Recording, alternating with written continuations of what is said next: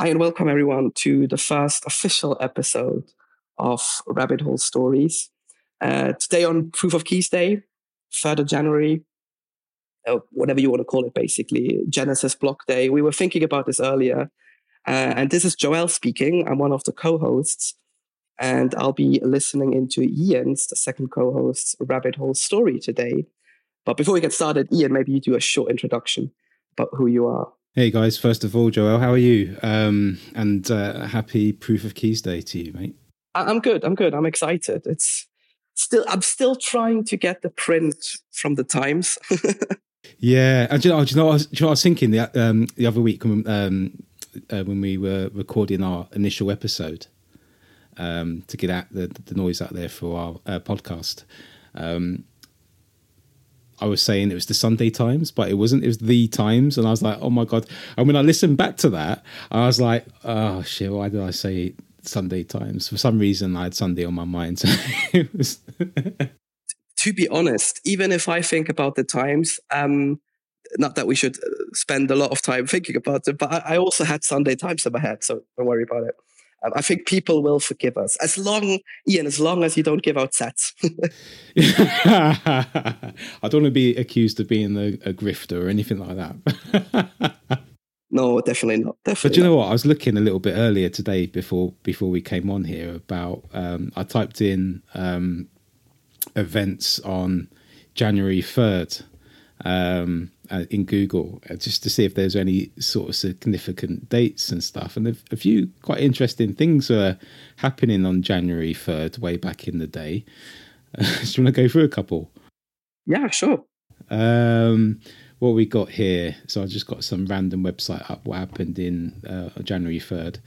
Um, 1870 Brooklyn Bridge. The construction work begins on Brooklyn Bridge. That's one of the old, oldest suspension bridges in New York. Tutankhamun, uh, the mummy, was located. Um, Pharaoh uh, Tutankhamun um, and all the treasures that were in it. So that that tomb got raided, and the West nicked all its uh, jewels. Uh, what else have we got here today? Um, Alaska became the 49th state of the United States of America. That's unfortunate for them. Uh, oh, uh, 1961. Spoken like a true Brit. Sorry about that.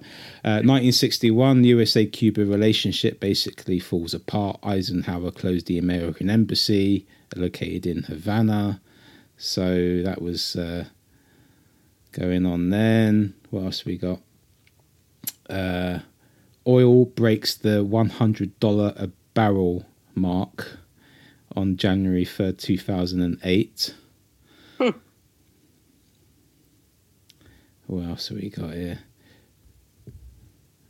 So, oh, and the Time uh, magazine um, names com- the computer man of the year. How significant is that? It fits perfectly. He really did pick the right date. He, they, she, it, whatever. Yeah, Satoshi. and you know what? It was apparently it was when Apple Incorporated got launched as well on this day. No, that's yeah. Mental. I was just looking at that now. Apple. Um, you'll have to Google that and verify that, but apparently. Apple Corporation Day. Apple see. Corporation Day. It was January third, nineteen seventy-seven. It says it says founded April first, nineteen seventy six. Oh, see, this is why you should don't trust verify. What have I got but, here? But, but, oh, Steve. But hang on, but on. hang on. They met. They met then it could be that they're really let's see let's see let's see that's 1976 then in august they somehow um, yeah apple computer inc. was incorporated on january 3rd 1977 ah, that's the company it is. The idea oh, probably the... beforehand existed. Right nice. okay. Yeah so i thought it was a bit interesting just to google that. Anyway we we digress. Um, Hi everyone, it's Ian. Uh, Joel's going to be talking to me today um, about my rabbit hole story. Um, honestly, I don't know where this is going to go um, or how detailed it's going to be, but let's just go with it, roll with the punches, see where we end up down this rabbit hole um, of why and how I got into Bitcoin, and we can chat about anything you want, Joel. Um, in relation to anything that's that's spoken about. So let's let's get it let's get it going, shall we? Nice, nice. Obviously, the most important date on January 3rd in any historical context is the Bitcoin Genesis proof of key date, like we said previously. Um, and a lot of diff- different people have different perspectives with this one. Um, but when I first read your rabbit hole story, Ian, mm, because mm. I'm going to link it in the show notes, um, I was part shocked, part amazed. I read it while being at dinner with family uh, in one go, and it's fascinating. So there's so many questions I have following up. But if you would need to recap it in like five minutes, what got you into Bitcoin? We can go into the details later, and why do you think you stuck around. Yeah, that's a good good place to start. I mean, there's a bit of a backstory. Um, some of it is directly connected to Bitcoin. Some of it's indirectly connected to Bitcoin because mainly it was circumstantial. Um, the seed was planted in my mind, although I didn't know it at the time. Years before I actually woke up to what Bitcoin was, because it was only a time when I was reflecting back, um, as you do um, when you're middle aged and lots of stuff happens in your life you start to reflect back. And i was just trying to think back towards you know like the happy memories i had. And then there was a time when i was in college i was doing a night course in my local town where i lived at the time in uh, northamptonshire. And i was doing a, an electrician's course um, a couple of evenings a week. And the tutor that was teaching us it was just a, a group of um, I don't know, 30 odd year old men. There's about sort of 15 of us on the course, all studying to become a qualified electrician. And the tutor, was of a similar age to us, but he was in the trade for quite a long time. And he just started um, discovering um, crypto. And he was going on and on and on about all these cryptos that he was suddenly investing in um, I'm trying to think of one that he, he mentioned. I think one of them might have been Ripple or something like that, or Stellar. Was there one called Stellar many many years ago? I don't know if that's still around. But he was saying, "Oh yeah, you guys need to invest in this stuff." He was actually going on about these cryptos more than he was actually teaching us about um, our course. but you know, I, I, kind of was curious about it, and I was like, you know what, it, it sounds like um, a bit of a gamble to be honest, and it's something that I didn't really have time or the capacity for in my life at the time. So I just sort of like pushed it to the side and never thought about it again until many years later. Um, I was thinking about that college and how you know it was pretty it was pretty fun course, and um, it just popped into my mind about the whole crypto thing again. It made me giggle and it made me curious about what what's going on in that space. And I was hearing a lot on the news anyway, um, mainly obviously bad mouthing uh, the space, and uh, the curious curiosity got the better of me, and I just googled um, what was it? I googled price of uh, crypto because I didn't even know what it meant, let alone the individual cryptos. And then um, I just thought, you know what? I'm just going to throw some money at the top 10, whatever the top 10 were. And I just put a couple of hundred quid in each of the top 10 and just sort of like just observed it for a little bit to see what it was doing. At the time, there was a little bit of a bull run. I didn't even know what a bull run was. I just saw a line going up and down. and uh, thought, oh, do you know what? That's that's good. My my two hundred pounds now a little bit more. Uh, then I started pumping a bit more in it, and the more I was pumping into it, the more sort of nervous I was getting about what I'm putting my money towards. So I was like, you know, what, I better do some some more research. So I started looking and googling and researching all the um, coins that I was invested in at the time. One of them, obviously, number one was Bitcoin. So I started um, from number ten and started working my way up. Um, and it soon became apparent to me that there wasn't really um, much information about the uh, ethics or the uh, design of these cryptos and what it is that they're there for that I could see that was really sort of meaningful and made sense to me. It just seemed like a load of sort of buzzwords in and a sales pitch. And uh, you know, I started watching YouTube videos. I was looking at the um, traders on YouTube that were very excited, going live and talking about their trades and doing short in this and short in that. And I was like, you know what? There could be money to be made here if I just sort of like concentrate and listen to these people a little bit. Because I was like, you know, I don't know what I'm doing. I, I understand a little bit about what these cryptos are, but they still don't make sense to me. There's not much information about it. So I just sort of like be guided by these people that seem to be knowing what they're talking about and where they're putting their money. So I just sort of like started to to go down that road until I I was reading more about Bitcoin and then I read about Satoshi Nakamoto. I started googling things like um, uh, "what is money," which which was one of the early uh, searches I did because I read that um, through a forum that you know there was a link there. What is money? I think it was like a a Breedlove video. But then there's another one um, I saw that I thought was quite interesting. Um, what was the name of it? ColdFusion or something, where he has this video about what is money uh, where money comes from. And I was like, oh, fucking hell. That, my, my, my mind was kind of blown by that. And that's when the, the, the two and two um, came together for me about the cryptos because I was like, what's the difference between the crypto then and and money? And then I then I just started falling down the rabbit hole after that. Bitcoin just became um, more and more appealing to me the more I read about it and understood it. And it wasn't until I was on a flight going over to Vegas not for gambling or anything like that. My partner's uh, parent, uh, one of my partner's um, one parent for my partner lives out there, so he's going out there to visit them, and I, I downloaded um, the Bitcoin Standard on Audible, and I gave that a listen. And by the time I landed, I was like, you know what?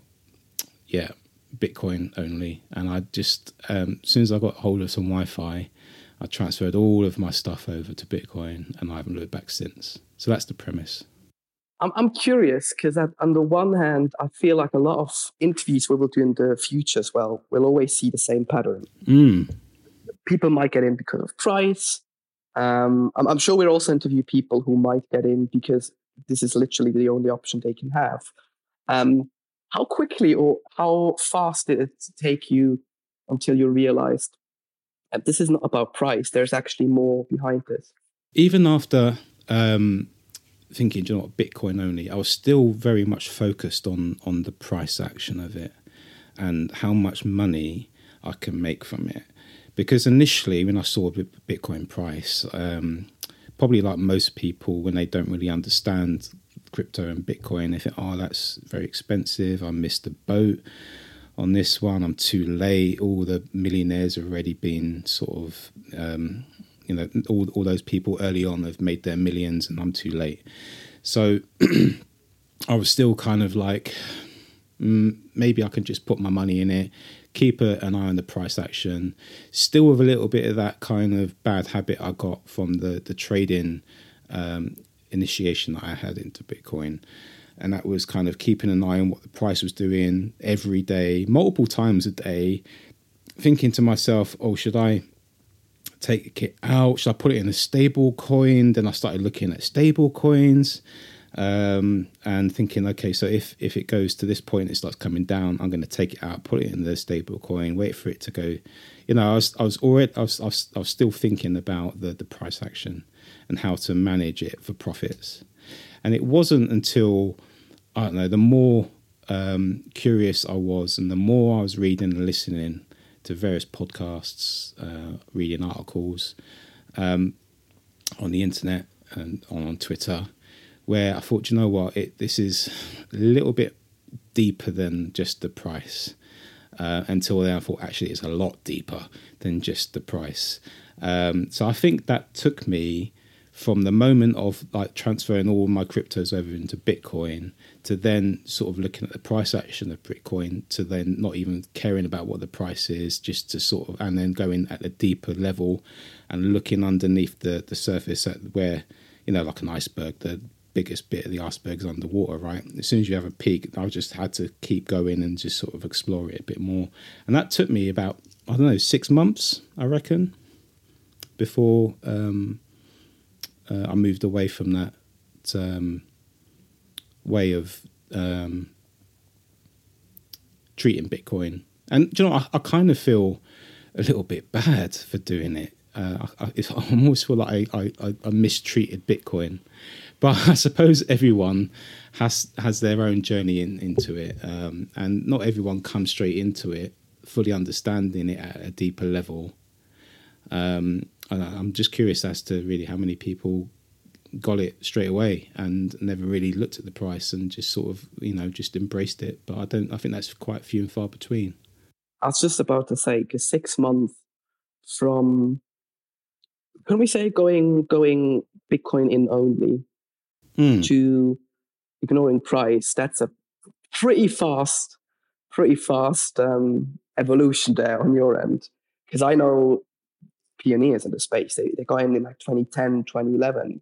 They still focus on price, even though it's like you said, that, that they've made a nice profit even now with, what, with the prices we have today. So um, that was pretty fast. That was pretty fast. Yeah, I, do you know what? I, I kind of almost caught a bit of a Bitcoin bug, and I, have not, never been able to shake it off since.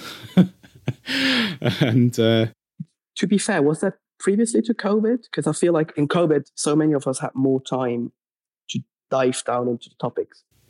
Do you know it was just just before? Um, I'll probably say it was about um, actually, it was about six months before COVID um, when when um, I came into it, and I think, it, yeah, then it took me six months to really sort of go, uh, no, Bitcoin only, and sort of um, fully understanding it. Well, not fully understanding it because I still don't fully understand it today. But you know, understanding it to the point where I'm like, this is significant. This is this is more than just sort of a uh, money go up situation. This is, um, you know, ethically um, where I need to put my money.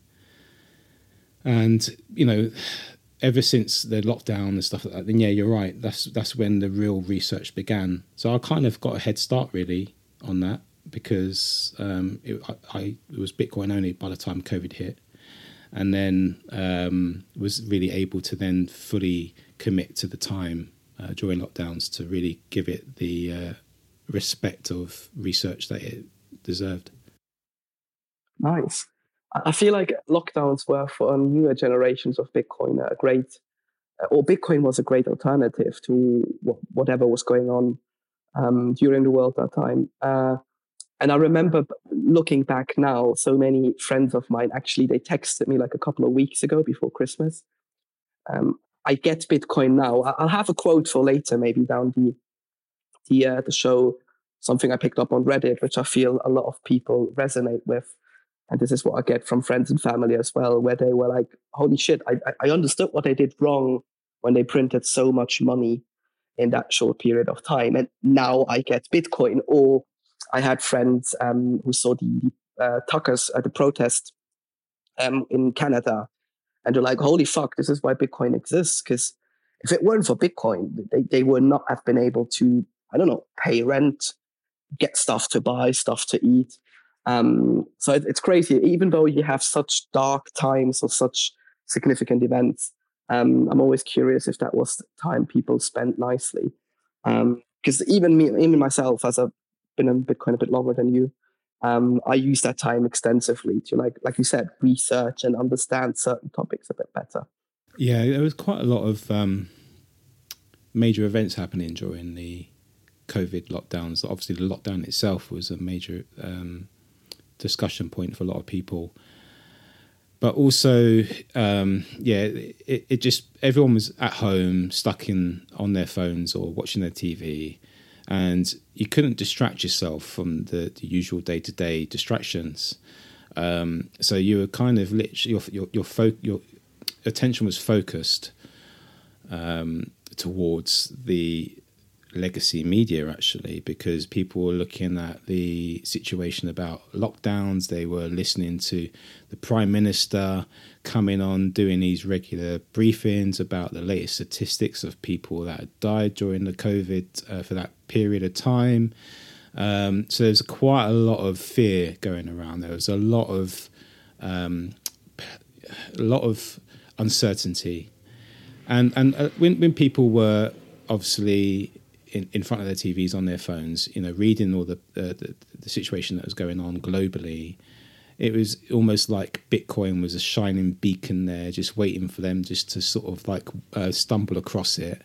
And a lot of people did stumble over the uh, Bitcoin beacon uh, that was just glowing in plain sight. Um, so it did um, have a huge influx of, it seems anyway, a huge influx of, of the new wave of, of Bitcoiners. Yeah, and I mean, I'll read you the, the, the final. I can send you the, the full image if you want to later, and I'll try and link it somehow. Um, and I love this statement. This is a guy who posted it on Reddit. The, the title is "I think I finally understand Bitcoin," and he goes into how stuff works. And in the end, he has a the, the, the closing section where he goes, "Bitcoin takes out the corruption of humans because the humans that created it stepped away." Sure, people will build corrupt systems around it, but Bitcoin itself is a simple, pure, and elegant vehicle, silently ticking away in the background until the ticking becomes so loud that no one can ignore it, which is a major stepping point for me during that time. And I'm happy that we also will have um, people on who maybe not so long into Bitcoin, that they can tell us a full story. Yeah, no, I'd be interested to hear that. Yeah, because I'm interested in your aspects. Um, for anyone, like I said previously, if you haven't read Ian's full rabbit hole story written out, what is it, about 10,000 words? It's a long one. Oh my God, yeah, it's about that. Yeah, it's about 10,000 words. Takes you about 20 to 30 minutes to read, depending how fast you read. Um, and you had a lot of, you're, you're, very emotional, very open, which is always nice to see. Um, but a big part you said was you got into gambling, you realized, hey, something is wrong with the money system, there it is, uh, or with money in general, as that is. And then you started digging or started making your way down your rabbit hole. Um, once you started that research, what was the one thing where you stumbled across and you were like, oh my God, I need to either dive down deeper or you sort of had that mind explosion moment um, I can show you an example. For me, it was scarcity, what a limited supply actually means and how that will benefit in the future. Um, for others, it might be uh, what is proof of work, what is mining, all of these things. What was that for you? It can also be a philosophical thing. Do you know what? It was um, the same, to be honest. It was really, if I think about it deep enough, it was about the scarcity of it. But moving back a step from that, I really had to think uh, about what scarcity was, and I know that sounds weird and um, something that you know is an obvious thing, but thinking about it later on, um, looking back at it, of of why I was thinking about what even scarcity was, it was because, um, and the answer I came up with when I was reflecting back on it was, well, we're, we're kind of brought into a world where scarcity doesn't exist. It's you know everything is like this huge big consumerism. You know everyone wants to buy the latest thing. There's no value in anything. They're printing the shit out of money. Um, so scarcity isn't um, something that we easily recognize. Well, certainly something I didn't e- easily recognize. Um, and it was uh, again listening to the uh, Bitcoin standard, quite early on, they talk about the um, scarcity of things that were used as trade um, in Africa, like the aggry beads and, and things like that. Um, where I started to think, you know what? Yeah, of course, it, money needs to be scarce to be valuable because if everyone had it, then nobody would want it. and it just it was just almost almost like staring me in in in in front of my face like come on you know scarcity matters here. And and when when i knew because um, i already knew that bitcoin had the um, you know it was decentralized i kind of understood that quite early on. Um, but it, it was the, the scarcity one the 21 million only bitcoin. And then a bit of me was a bit skeptical about that because the other cryptos was still a little bit haunting me in my mind about um, the, um, the fact that they can just sort of digitally produce more at a whim if they wanted to and change their supply.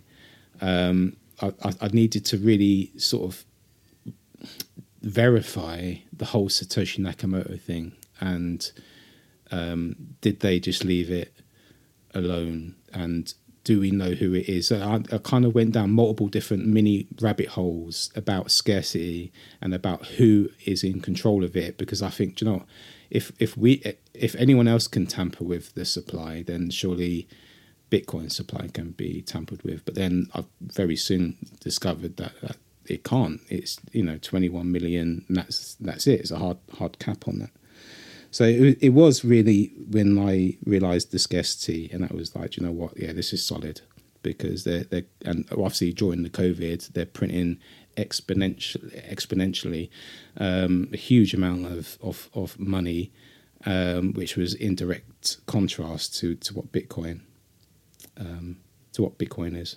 So yeah, it was it was the scarcity. Isn't it funny? I remember when we were well after opening up and everything with the lockdowns. Um, depending how you lived your life, some people never lived by the rules. Um, present company may be included. Um, I remember speaking to my friends, and I was like, they just started inflation basically, and this was like May 2020. Um, and it's funny when you now explained it, I was like, I had flashbacks again. It's like, oh shit, like this is what happened with like Steve, or this is what happened with like Sarah.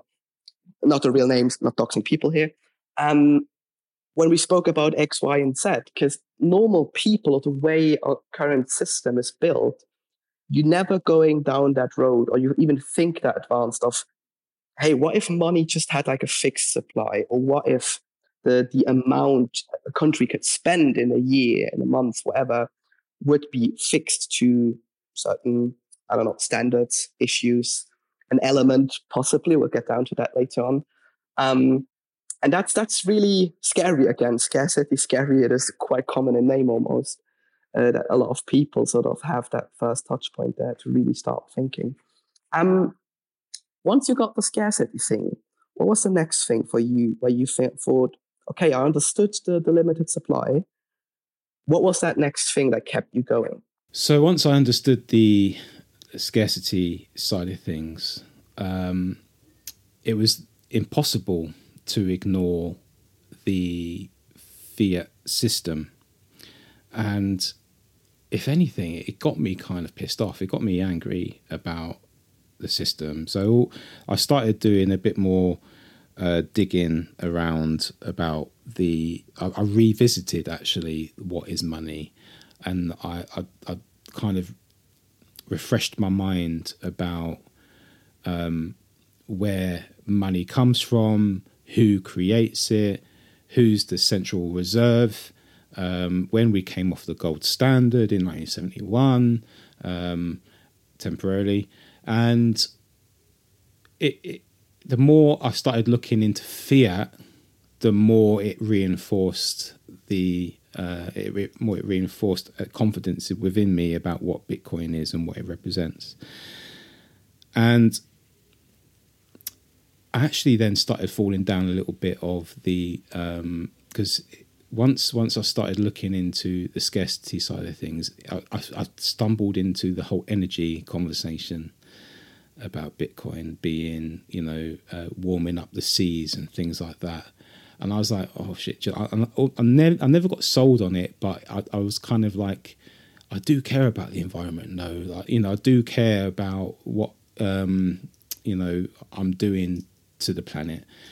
Um, and it then even made me question about further down the line my whole mindset about uh, the environment and all, all Bitcoin ever did to me, really, um, from the moment the penny dropped, was make me more curious than I've ever been in my life before. And that's why I came up with the Questioning Bitcoin thing, because I think I said it last time. Um, you know, I want to put out questions I don't know the answer to, but and there are things I think I know the answer to, but I'm going to ask the question anyway, just to verify it and just to get other people's opinion, because the the more I, I or more feedback I got from people, and the more things I read about it, the more I was like, you know what, this is kind of a bulletproof thing. This is. It's like Bitcoin does fix that. Bitcoin does fix this.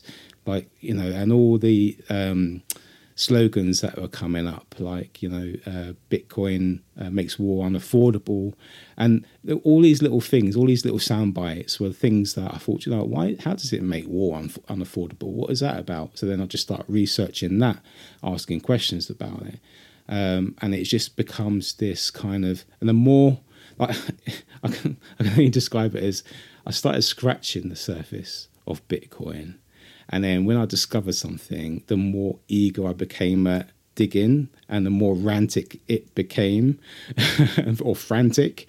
And I was like sort of like digging at a fast pace, sort of like being fascinated by everything that I, you know, I stumbled across. So yeah, that's that's when I started to fall down. And I, it's then hard to tell you exactly at what point was um, the next step because it was just sort of like I had like 20 tabs open on my browser with all different questions and subjects going on all, all at the same time. And I was just trying to consume it as quick and as fast as possible. I've slowed down now. I've slowed down now because I'm trying to be a bit more methodical with it. But it's that kind of adrenaline almost, um, or that kind of like, fuck, is this too good to be true? Let me try and find the error in the code here. And it's, it's nowhere to be seen do you know the meme where you see two Google windows? The first one is like, I don't know, 1 p.m., what is money? And the second one is 110, where can I buy Bitcoin? I can send it to you later on. That's one of my favorite memes. There's moments in bed when I'm just sort of like can't get to sleep and my head's ticking over. I just grab my phone and just start Googling the shit out of Bitcoin. Yeah, yeah. S- same to be honest. Or, or if you're, I don't know, Sunday on the couch nothing really to do. You just pick up your stuff and I saw I saw I saw a meme the other day, and um, it was I don't know, it was, it was a, a, picture of somebody uh, somebody's partner speaking to them, and then them nodding like they're listening, but really in their head is ticking over Bitcoin only in their head. Thought that was quite funny that's that's me and my partner. Sometimes she'll be talking to me, and all I've got in the mind at the moment is what's going on in Bitcoin, and she's talking to me about something. Um, I know she's going to probably listen to this, and uh, I, I, I love you, babe, and um, I do really listen to you. Just smile and wave. That's the basic, the basic thing as a Bitcoin partner, right?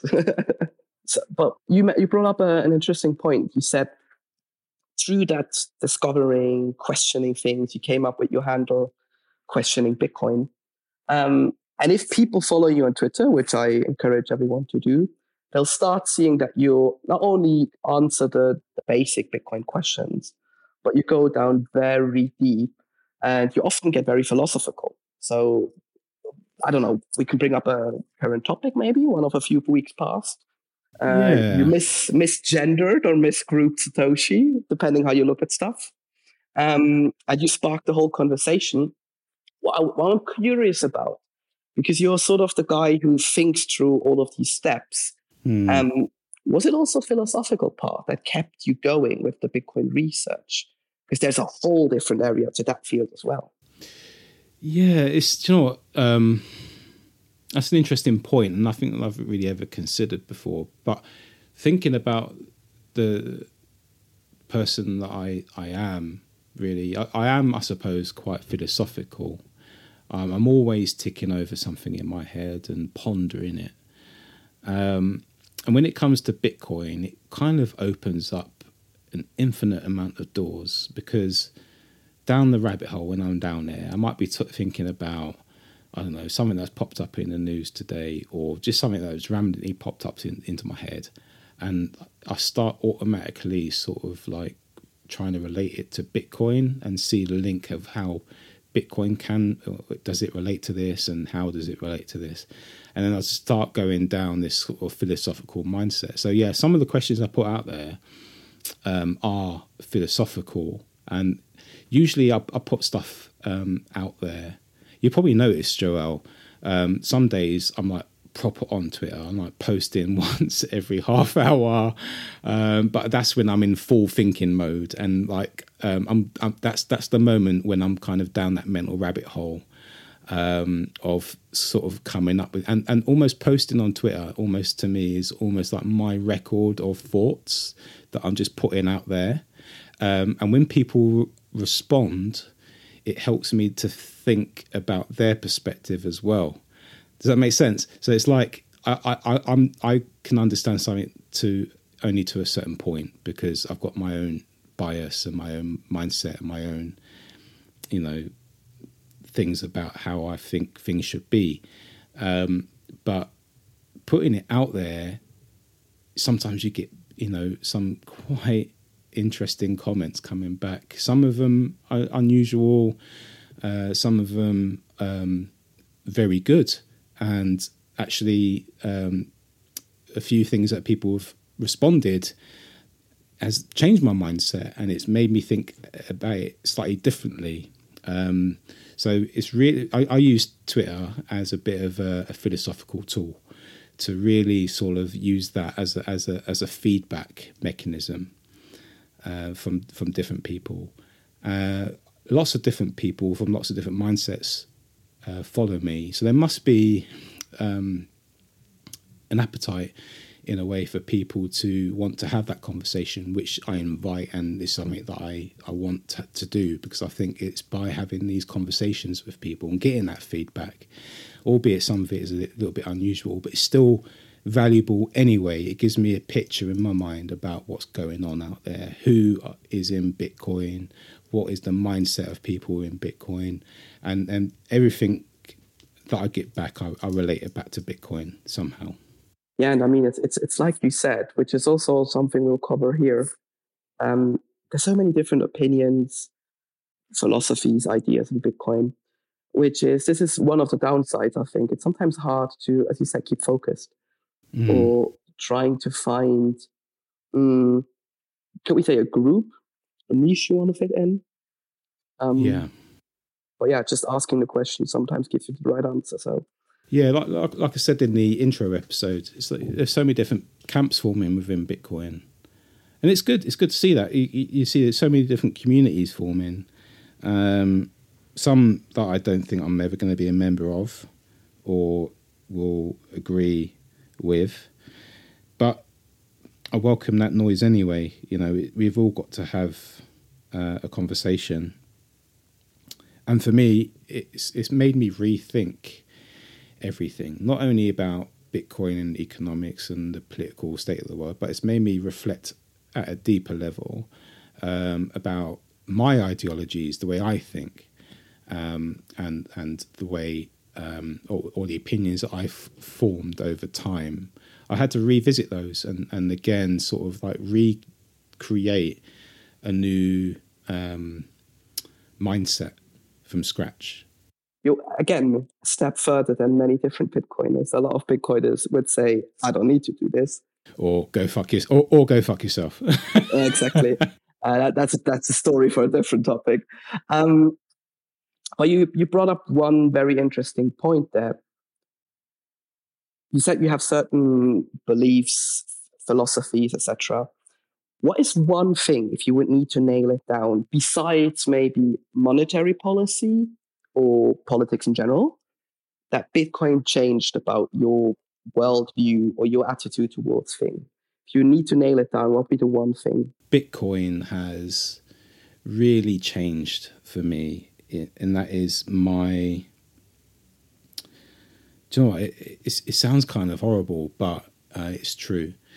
It, it's kind of made me question um, my patriotism to um, not only my country, but just to sort of like the West, I suppose. Because, you know, you um, hear about uh, things in the news about we're going to do this, we're going to do that, it's for your safety, um, it's um, for the benefit and for the good, the greater good. Um, and there was a time where I kind of sold in on that. I thought, you know what, yeah, uh, Britain is is or England is good. Um, you know, we've we've only got um, good intentions. I know we've got a dark past, uh, but we've we've kind of overcome that a little bit. But to be honest, I sold myself a lie. It's it's not because you look at how the state is run, not only the UK but globally, uh, and America as well, being like the global reserve currency of the world, and the money printing situation and where they put that money, how they invest it. The people closest to the money printer get the benefit, and then we have to pay for it down the line.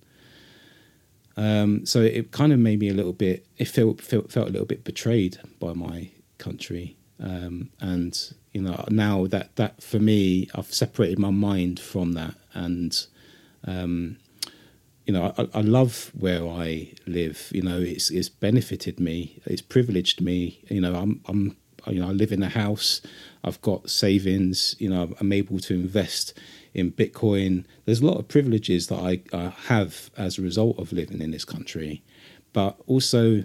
Um, if you think about it at a deeper level, it's you know yes I might have benefited from it to a degree, but also you know that a lot of people get oppressed because of my privilege. Yeah, it's uh, check your financial privilege if people uh, want to read a good book. Yeah, Glad, Gladstein, isn't it? Yeah, exactly. Um, that's interesting. I had a similar experience in 2016. Um, I'll tell more about that in my rabbit hole story. Um, but it's very impactful on your end because you used to be you used to be a copper, right? You used to be a policeman. Yeah, I used to be a pig, uh, Rosa, or whatever you want to call me. For the Americans in the audience, Ian used to work for the police force in law in law enforcement. Um, yeah, I I, I joined um, the police uh, at the turn of the uh, at the uh, turn of the millennium, just just when the millennium was kicking in. And I did that for 17 and a half years, Joel. That's a long time.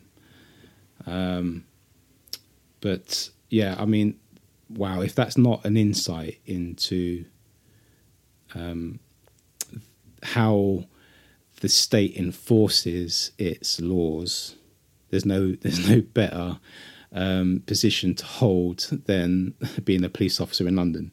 Can you maybe uh, elaborate for people not living in London what that means? Okay, so I remember standing in the uh, hall in Hendon where it was a residential training. It was 18 weeks long, where you lived in a little room um, and you were just given a load of reading material to, to read um, about police powers, procedure. Um, you had to learn um, a certain amount of criminal law, about criminal offences, and then what your powers were in relation to each of these different offences and what you can and cannot do as a police officer if somebody is suspected of committing this particular type of criminal offence.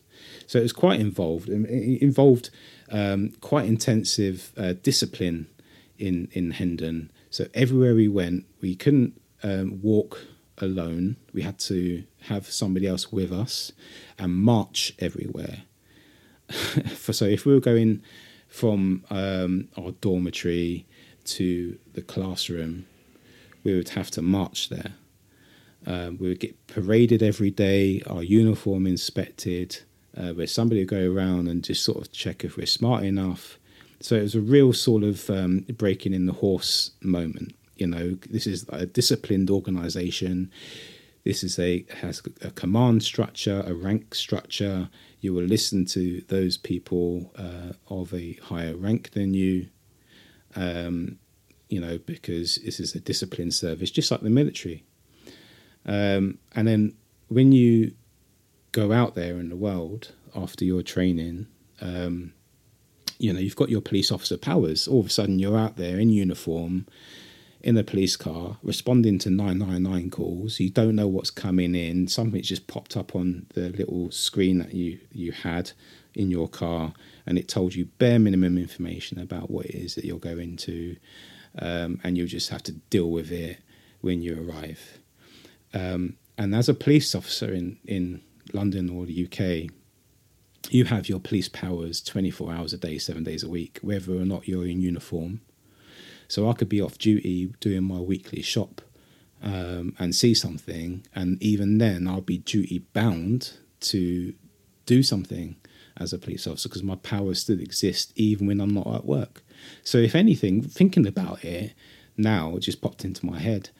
Um, it kind of separates you from the identity of who you really are because really you have to be on duty all the time in in a way um, because you're you're you're expected to to to do something if something presents itself in front of you um, so really, it kind of indoctrinates you into this mindset of, you know, I'm a police officer um, on and off duty. So, I, you know, it, it kind of sucks you into this kind of uh, world crazy. So you, you you essentially never escape the I call it the legacy system for now. You never escape. You never really escape the shackles of of of of what you've signed up to. Because when when I um, first started Hendon, um, I remember standing in this hall with like 300 other people, um, mainly white men. Let's put it out there. Um, there was there was hardly anyone else there, But we stood in this hall and had to read uh, from this projector screen um, that had sort of like Arial font centered on the PowerPoint um, that we all had to say out together in sync in front of a magistrate, uh, uh like a, a, a court personnel, who witnessed us saying this oath of allegiance to the Queen and the country and the monarchy and faithfully and diligently executing our, um, um, you know, powers in, in, in, in a certain way in accordance to law to the Queen and country, blah, blah, blah. And then we had to sign a book, which was again witnessed by a magistrate. Um, in so there's my signature is somewhere in some dusty book in some archive somewhere uh, where I've signed um, a pledge to to the Queen when you left the police force, did you have to like sign out essentially, or is that is that bound to life? No, and this is this is the mad thing, right? Um, I have to be fairly careful about what I say because very soon after that, um, I had to sign a bit of paper called the Official Secrets Act, where I, I can't talk about particular cases and this and that and the other. Um, so you know, even even beyond leaving, I'm still I've, I've still got the um, scars of of the state um, or the, the noose around my neck, if you like. That if I misbehave in some way, they can just tug on this noose. Oh yeah, I know exactly what you mean. I have a friend who worked in uh, intelligence. not going to name which country. Um, and essentially, I was writing a report once, and he told me, "Stop! The minute you continue asking me this, basically the police force will show up in like 12 hours in front of your door. Mm. Um, so I can imagine what um, I just had a couple of movie references in my head, what you're speaking to there. But what's interesting there is if we compare that to Bitcoin, Bitcoin is not only a financial system, which I hope we will uncover soon. Um, I think we already uncovered it here with your answers, but we'll definitely have more meat to the bone in the future. Um, it's also an open, permissionless, censorship resistant tool to whatever extent you want to use it. If you compare that to that world you just described, if you would need to sum up the difference between the legacy world and Bitcoin in one sentence, what would that be? Bitcoin is freedom. I mean, Bitcoin um, is an opt-in, and that's freedom just there, right in front of your face. You you you're, you've got the freedom to choose whether to to use Bitcoin, um, and when you do choose Bitcoin, you're free to then do what you want with that Bitcoin, because you know thinking back now, um, there was um, I cannot I can't remember when this policy um, came in, whether it was law or policy at the time, I don't know. But there was a moment when I was in the police where I had a briefing, and it was like, if anyone has uh, cash on them um, to the value of a thousand pounds or more, you've got the right as a police officer to seize that one thousand pounds because it then becomes automatically a suspicious amount of money that that person is carrying upon their person. So you can go up to a person if you've got then the grounds to to search them for something or other, and they've got a thousand pound on them, you can just take that thousand pound and seize it for suspicion of criminal activity, even though there's no other evidence of that. Um, so that just goes some way of of highlighting the difference between Bitcoin and the fiat um, particularly when it comes to, to cash, when you're carrying cash around in your pocket. And there's been times where actually, and I don't do this often, so don't think about mugging me. There was, uh, there has been a couple of times in my life where I've been walking around with actually a thousand pound in my pocket for one reason or another, none, nothing to do with criminality whatsoever. I just, you know, had that money in my pocket, and if you think about it, if I was stopped for whatever reason by police, which is unlikely because of who, my identity, but if I was for whatever reason, and the police officer did find that thousand pounds, then they could just take it. Even though I can just justify what it's for, they would still have the power to seize it, um, and it would be a difficult legal process for me to get it back. Yeah, because I mean, the money we carry around is actually not our money. That's the crazy thing, right? Exactly. It's an IOU. And, I, and, and in moments like that, when the police take it off you, it's the state reclaiming their funds.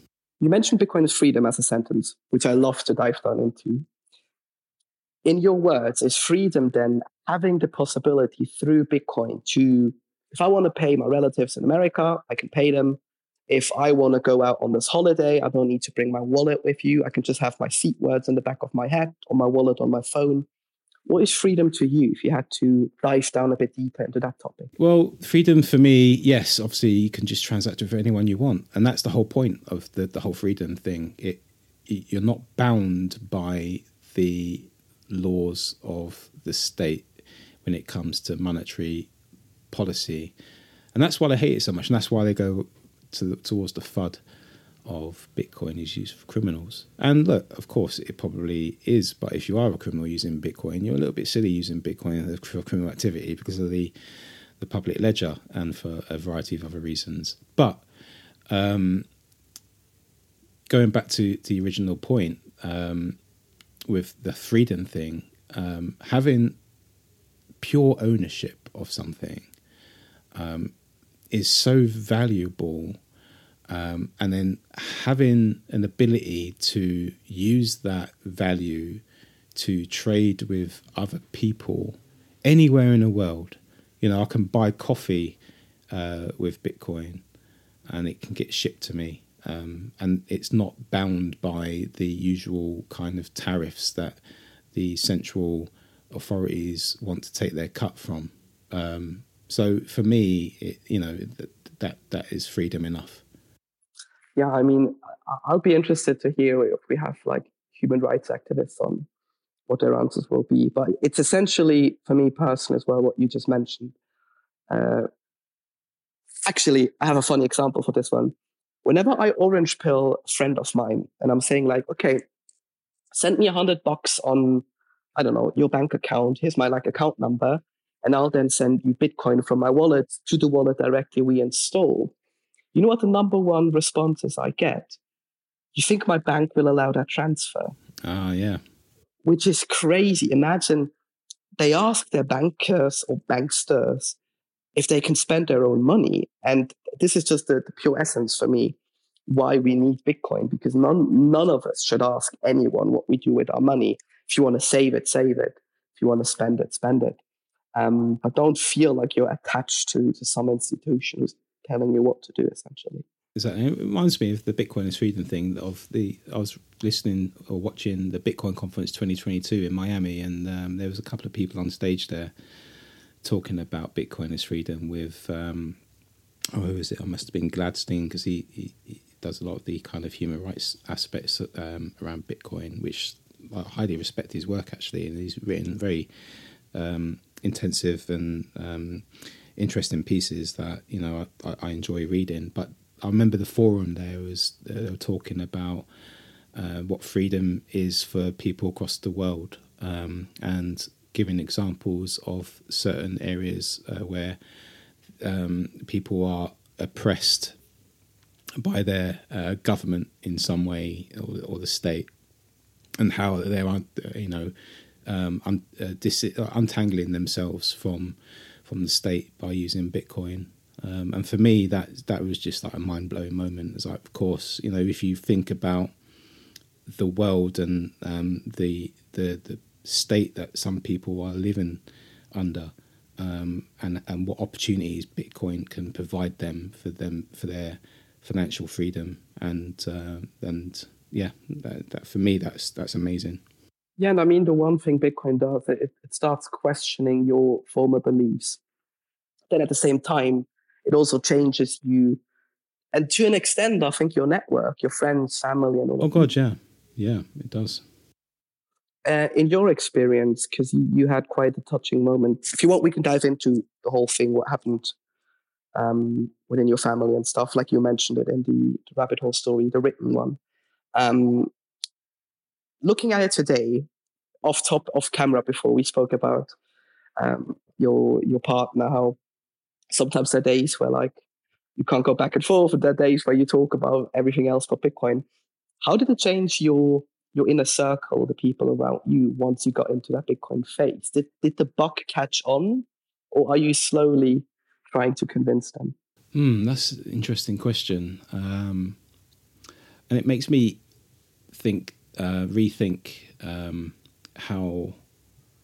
I, I think my mindset was primed to discover Bitcoin before I discovered Bitcoin. And what I mean by that is, I, I came from quite a, a chaotic marriage that broke down quite uh, dramatically.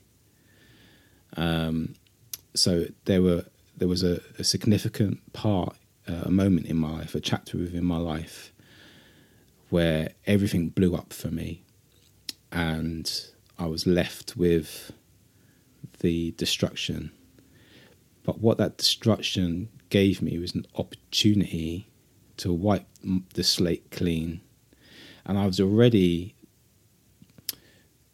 doing the work at um, rebuilding my life. And in the process of doing that, I was trying to build it better than, than what I had before.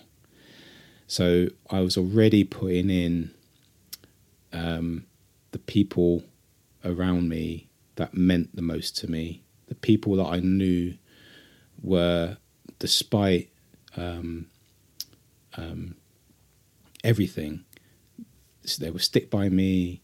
Um, if I've changed my mindset, they're open to that. We can discuss it. And I, I, I started putting in um, a lot of, um, I say I was putting in, I, I was fortunate enough for a lot of people to gravitate towards me with kindness and openness. And that gave me then the strength to um, move forward in a more positive way than I ever had before. And it was in that mindset I was already in when I was reflecting back, looking at um, the good parts of my life, when I was thinking about back to the college one uh, example that I brought up earlier. Um, so I was already kind of, I suppose it was a slow kind of smouldering thing where I was already trying to put in place the right people around me, uh, the right environment. Um, and my mindset was starting to change about a lot of things because it was the first time after coming out of the marriage I was in that I was really able to think about myself and who I am and connect with myself again because I did lose myself somewhat in in my in my marriage. Um, so really, it was I'm going to do a bit of um, I'm going to do something for myself for a change. Do you think if Bitcoin happened sooner, would that made a difference in your first marriage? Well, I don't think really. Um, so if Bitcoin was was discovered, what if I discovered Bitcoin sooner? Yeah, well, let's say Bitcoin came about I don't know twenty years earlier than what it did that would have changed something. Because I think that would have been roughly the time period, not te- maybe 10 years earlier, um, where all of the stuff was going down. In Well, in the circumstances I was living in, I don't think it would, I, I don't think I would have um, had the time or independence or thought to really discover it in, in the way that I was able to when I was out of my marriage because you know I was always struggling financially. It was difficult to keep my head above water. You know, I was I was um, my energy bills were, were um, not getting paid. You know, I was struggling. I was I was paddling water, um, so I was too busy trying to survive the day to day. And if you ever said to me around that time, have you thought about investing your money in something else like Bitcoin? I'd have been like, nope, I'll just, I would have completely dismissed it without even giving it a second thought because I was just too busy trying to get out of the hole that I was in. that sort of shows to me the evolution Bitcoin also took because you you described a life path you took. You had that marriage. Um, that marriage also came out of a happy place, I guess. If you again, if you read um, uh, Ian's rabbit hole story in full, you'll you'll know what I mean. Um, but it's it's ups and downs. You have different tree branches. If you look at life as a tree, um, at the same to be happening with Bitcoin, it didn't happen in 08, essentially. It was an, a technology and evolution happening way back 40 years almost going back with different bobs and pieces. If you look at your understanding of Bitcoin today, and again, none of us truly understand everything. What do you think out of your learnings in the past is the one thing you're looking forward to with Bitcoin that you know once you maybe read more about it or certain things happen that you'll dive down deeper into? Or certain things where you say okay if this happens i'm almost sure that bitcoin will fix abc so what what do i think the future holds for bitcoin well this is the this the, the whole mindfuck really um, because the opportunity for bitcoin is pretty endless um, because you've got the layer one, which is Bitcoin itself. But anything can be built on top of it. I know we've got the Lightning Network, but if you think about the potential of this sound money um, has as a base layer to everything else, then and you think what is everything else, that and and how that relates to the how you can contrast that with the world today it's it's kind of like you know you, you, a political subject might come up or you know some other topic where you're like ah but would this even exist under bitcoin? Would this be necessary um, and what was it I was talking about the other day? Was it on Twitter when somebody? I, I, it was a question about um, basically I said something along the lines of basically the police need crime in order to continue to exist. So do they have any incentive to really solve crime? Um, and it, then someone raised a point about um, my tweet. I can't remember exactly what it was.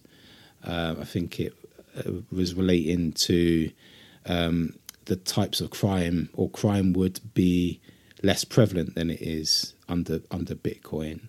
And I thought, actually, yeah, it would be because the main um, type of offences that are committed in the UK, and it has been for a very long time and still is to this day, are theft related offences. And a theft related offence might be the theft itself, like shoplifting. You go into a shop, you pick up something, you walk out of it without paying, that's theft. But also, you've got robbery, where somebody, you know, takes your handbag at knife point or something like that, that's a theft related offence. Burglary, people breaking into people's houses to take their belongings, is a theft related offence.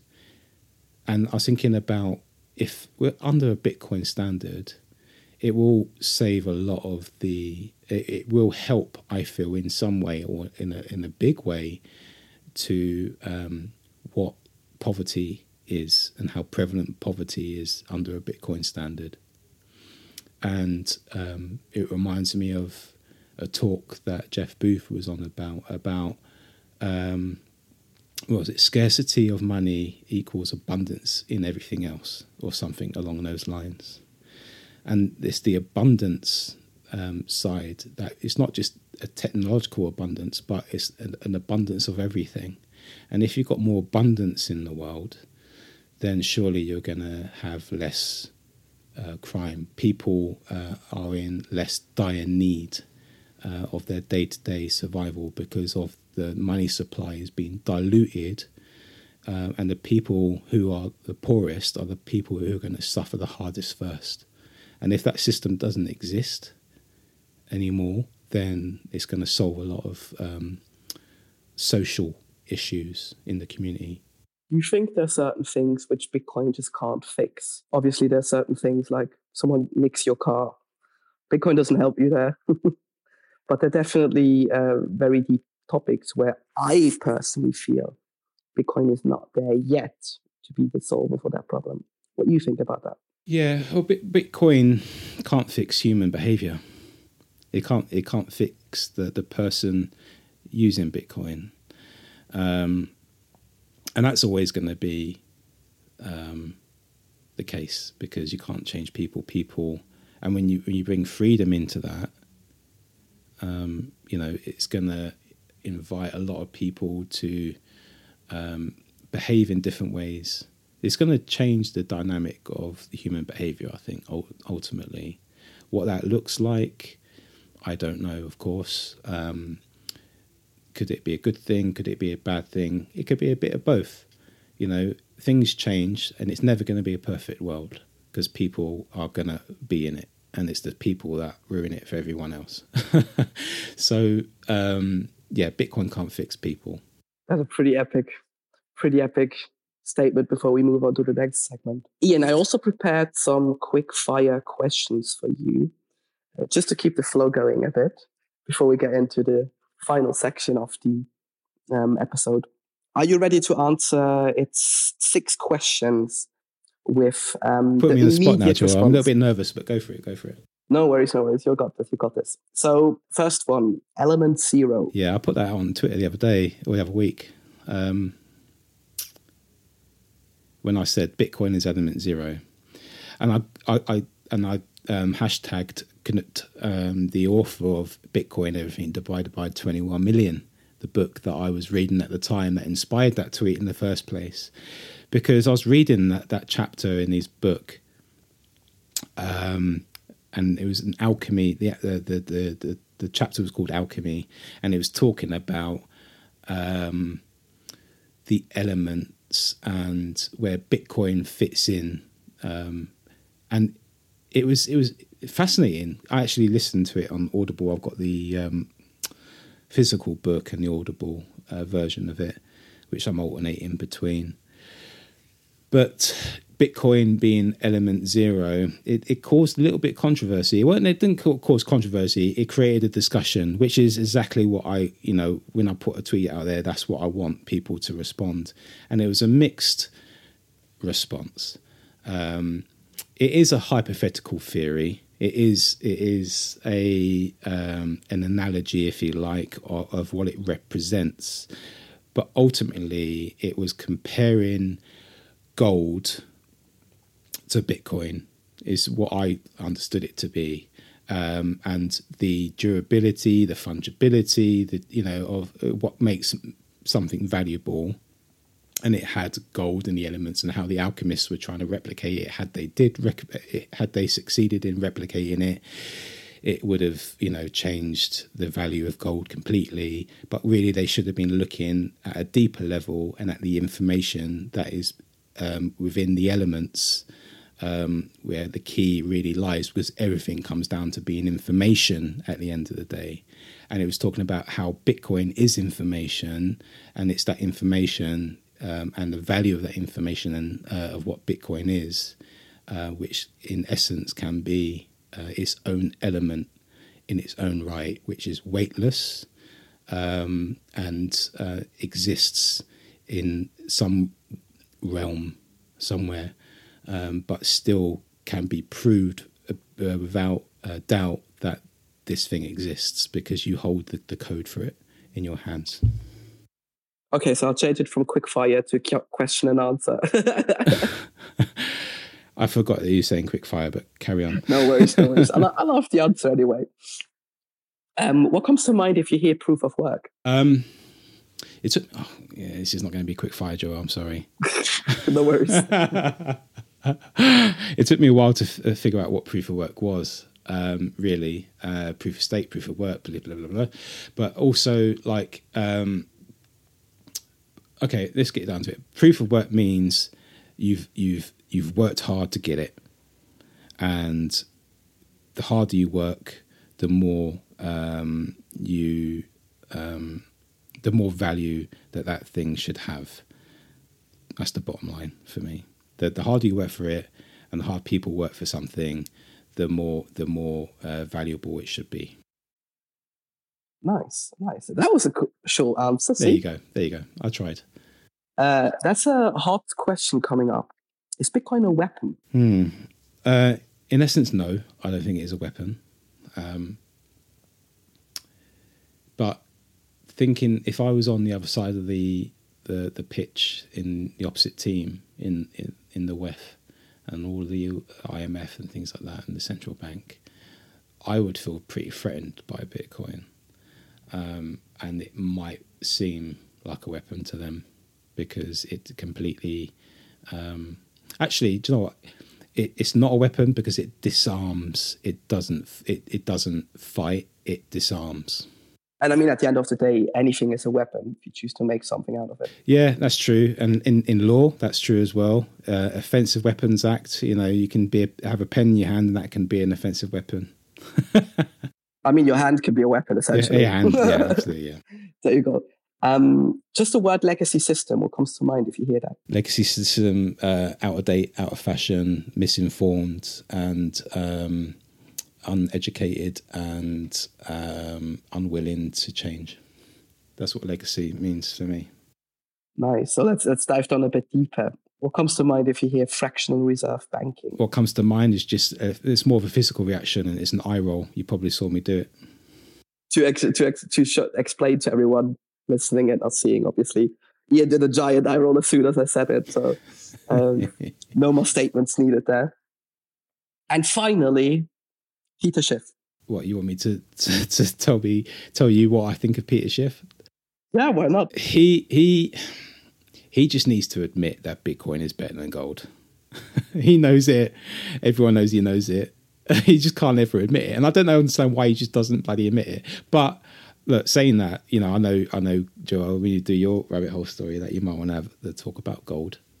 But Peter Schiff, he, he, he um, I don't know. He's just a salesman. Oh yeah, good explanation. I like that. I always go with um, snake oil seller because that's sort of the feeling I get if I see him. Yeah. He's a clever man. Don't get me wrong, but he has that weird thing about him. I, I would love to have him on a Bitcoin stage one day, but I think he'll pass. yeah, I don't think you. I don't know what the reception would be. You know what? I could imagine because it's hard to say. To me, he is a Bitcoiner in some sort because if you read what he puts out, he understands a lot of it. I think he understands more than what he gets out there or puts out there. Um, mm. But there's still some missing pieces. But you see that with a lot of Goldbugs. So nothing major, nothing new. If you know a lot of these people, all of them missed the boat with the internet essentially. But you know, it's people like him that, that make me. Um, it reinforces my don't trust verify mindset because it's people like him that are putting out a different signal. Um, and sometimes I'm like, do you know what? Let, let, me just sort of consider this for a minute as as true as his truth, uh, rather than just immediately rejecting it. Just take it in and think about it a sec, because I don't want to get stuck in an echo chamber um, about Bitcoin. You have to check um, the outside um, while you're examining the inside. Um, so if you think about it as like a, a rabbit hole and a, a, rabbit warren, you always need to stick your head up now and again to see where you are, um, and then go back down again. Um, so people like him is useful for that. Yeah, we all need uh, fresh fresh air. But the, the, the, but the air up the air up the top is is is getting more and more toxic. So it's it's, it's cleaner air the deeper you, deeper you dive down the Bitcoin rabbit hole. Yeah, that's true. That's true.